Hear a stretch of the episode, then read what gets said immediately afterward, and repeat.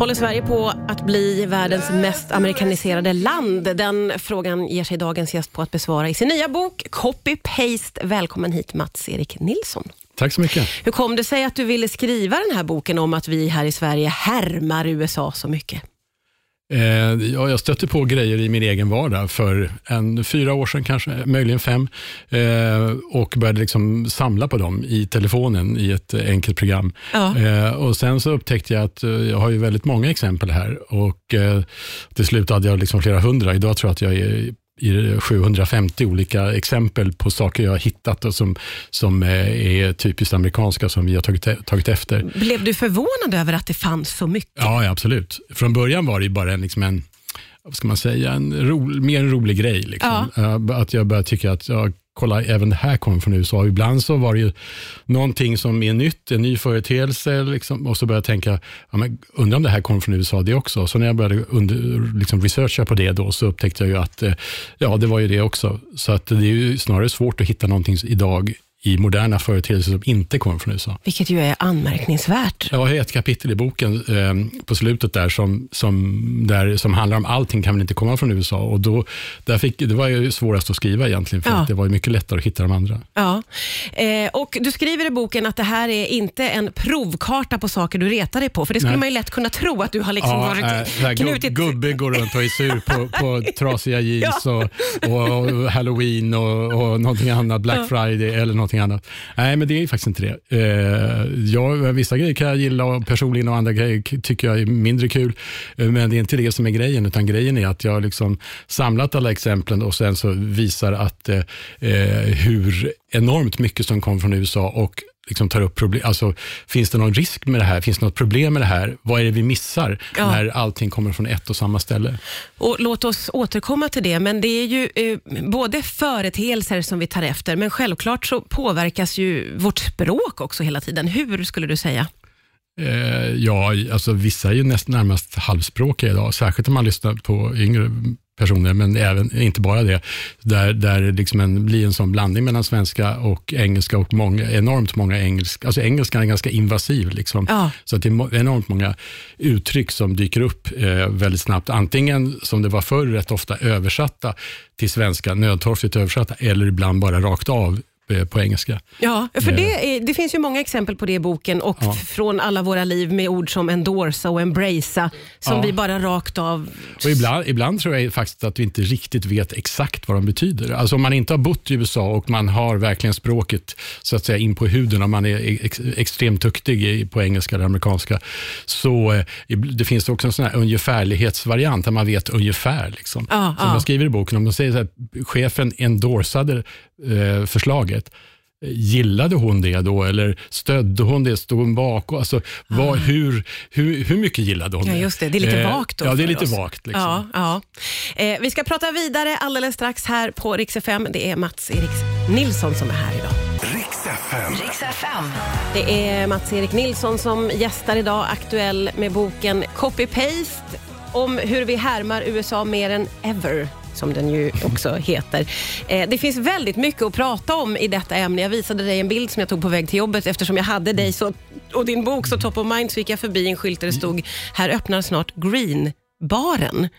Och det blir så otroligt tydligt att man kunde ha valt Green Bar eller Gröna baren, men det gjorde man inte.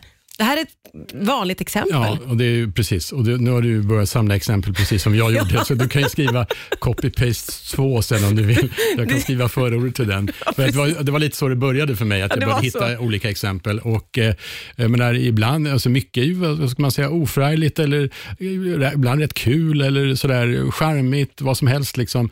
Men det som jag ville visa i boken är just det där att eh, det är så enormt mycket. Och nu har vi pratat om språk ett tag, men det finns ju så mycket som, som eh, kommer från USA. Både Ja, men- liksom, liksom livsstil, alltså Precis. förstås liksom allt ifrån läppförstoringar, inomhusmössor, hipsterskägg, eh, bröll- bröllopskoordinator, baby shower. Alltså, det, det, det har jag ett, ett kapitel med en lång sån, så att säga, lista. Ja. Eh, och eh, allt ifrån det till liksom hur man för debatter, vilka, vilka debatter som är intressanta. Vi- Och många debatter är ju liksom bara plockade från en amerikansk kontext och, och sen så uh, urklippta där och så klistrade in här. Ja. Därav copy-paste.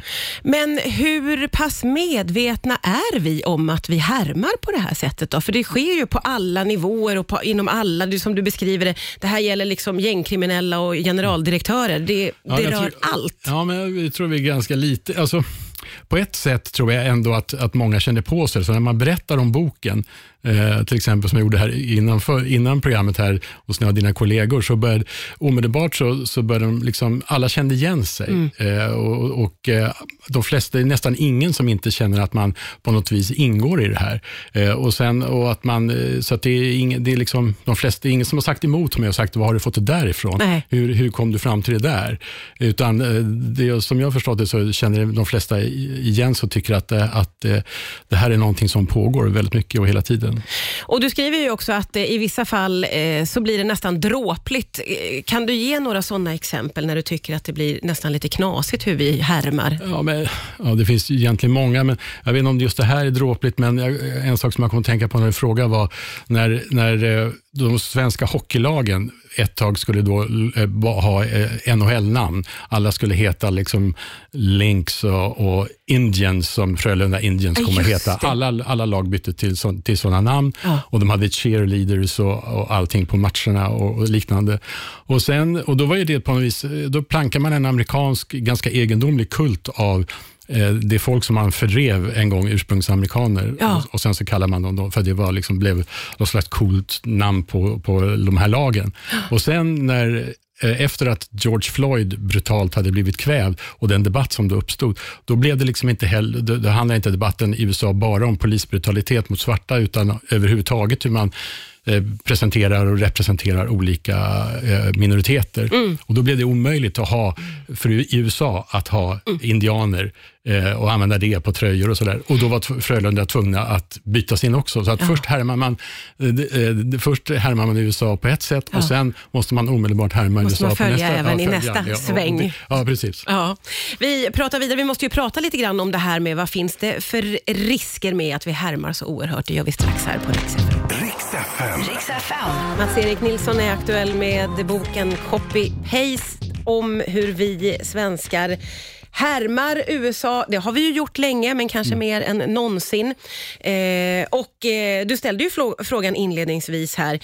Vad finns det för risker med då eh, att vi härmar så pass mycket? Finns det risker att språk och, och, och kultur urholkas?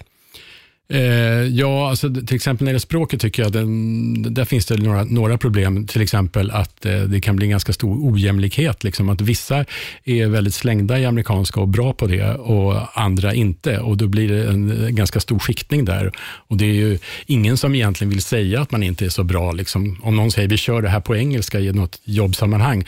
Nej, men jag är inte så bra på det. Det ger liksom inga sociala poäng direkt. Liksom. Och det kan också finnas mellan olika generationer eh, där vissa hänger med väldigt bra och andra inte. Eh, det är ju en grej. Men, men när det, det, nu har vi pratat mycket om språk, men det finns ganska mycket annat. Liksom, att, eh, ehm, att det som inte är någon intressant debatt i USA kan inte heller bli någon intressant debatt i Sverige, för det finns liksom ingenting direkt att kopiera, utan vi tar över USA och Sverige är trots allt ganska olika. Menar, om man till exempel tar eh, integration, är ett, är, den typen av frågor. Så jag menar, USA med sitt slaveriförflutna och eh, liksom, eh, otroliga, otroligt rasistiska bakgrund. Eh, om man tar de, de debatterna och, red, och bara liksom planterar in dem i Sverige så är det inte säkert att de löser svenska problem. Eller man tar jämställdhetsfråga där eh, där Sverige, allt, Sverige ligger liksom högst eh, om man alla såna här mätningar på jämställdhetsindex och, och USA väldigt långt ner. Men om, om man då tar alla di- diskussioner som handlar om män och kvinnor och könsroller och sånt där och bara kopierar dem i, i, till Sverige så är det inte heller säkert att det är liksom den bästa eh, lösningen. Utan det kan ibland bli en slags pseudodiskussioner egentligen. Man, till exempel abort är en sån sak. Att så fort det blir en diskussion i USA, någon stat i USA gör någonting om abort, eller nu senast med det här högsta domstolen-beslutet, Ja, då börjar några omedelbart säga att aborten är hotad i Sverige. Mm. Eh, trots att eh, liksom, det finns inget parti som driver den frågan. Det finns en, det har, vi har haft fri abort 1975. Det finns en, liksom en, eh, i opinionsmätningar, det finns liksom inget utrymme för det mm. egentligen. Så då kanske man igen, borde kunna diskutera något annat. Eh, det är som att vi tappar oss själva lite då, ja, i, i skuggan det. av USA. En annan fråga är ju, liksom, det finns en ganska utbredd åldersdiskriminering i Sverige, men det där liksom ålderism är, är knappt ett ord som någon känner till. Man känner till rasism, sexism, men liksom det är ingen, typ ingen grej. Och det är ingen, det är ingen, större, ingen större grej i USA. Där, där har man ju en eh, president som är i 80-årsåldern mm. och en motkandidat som är i 80-årsåldern och, och sådär.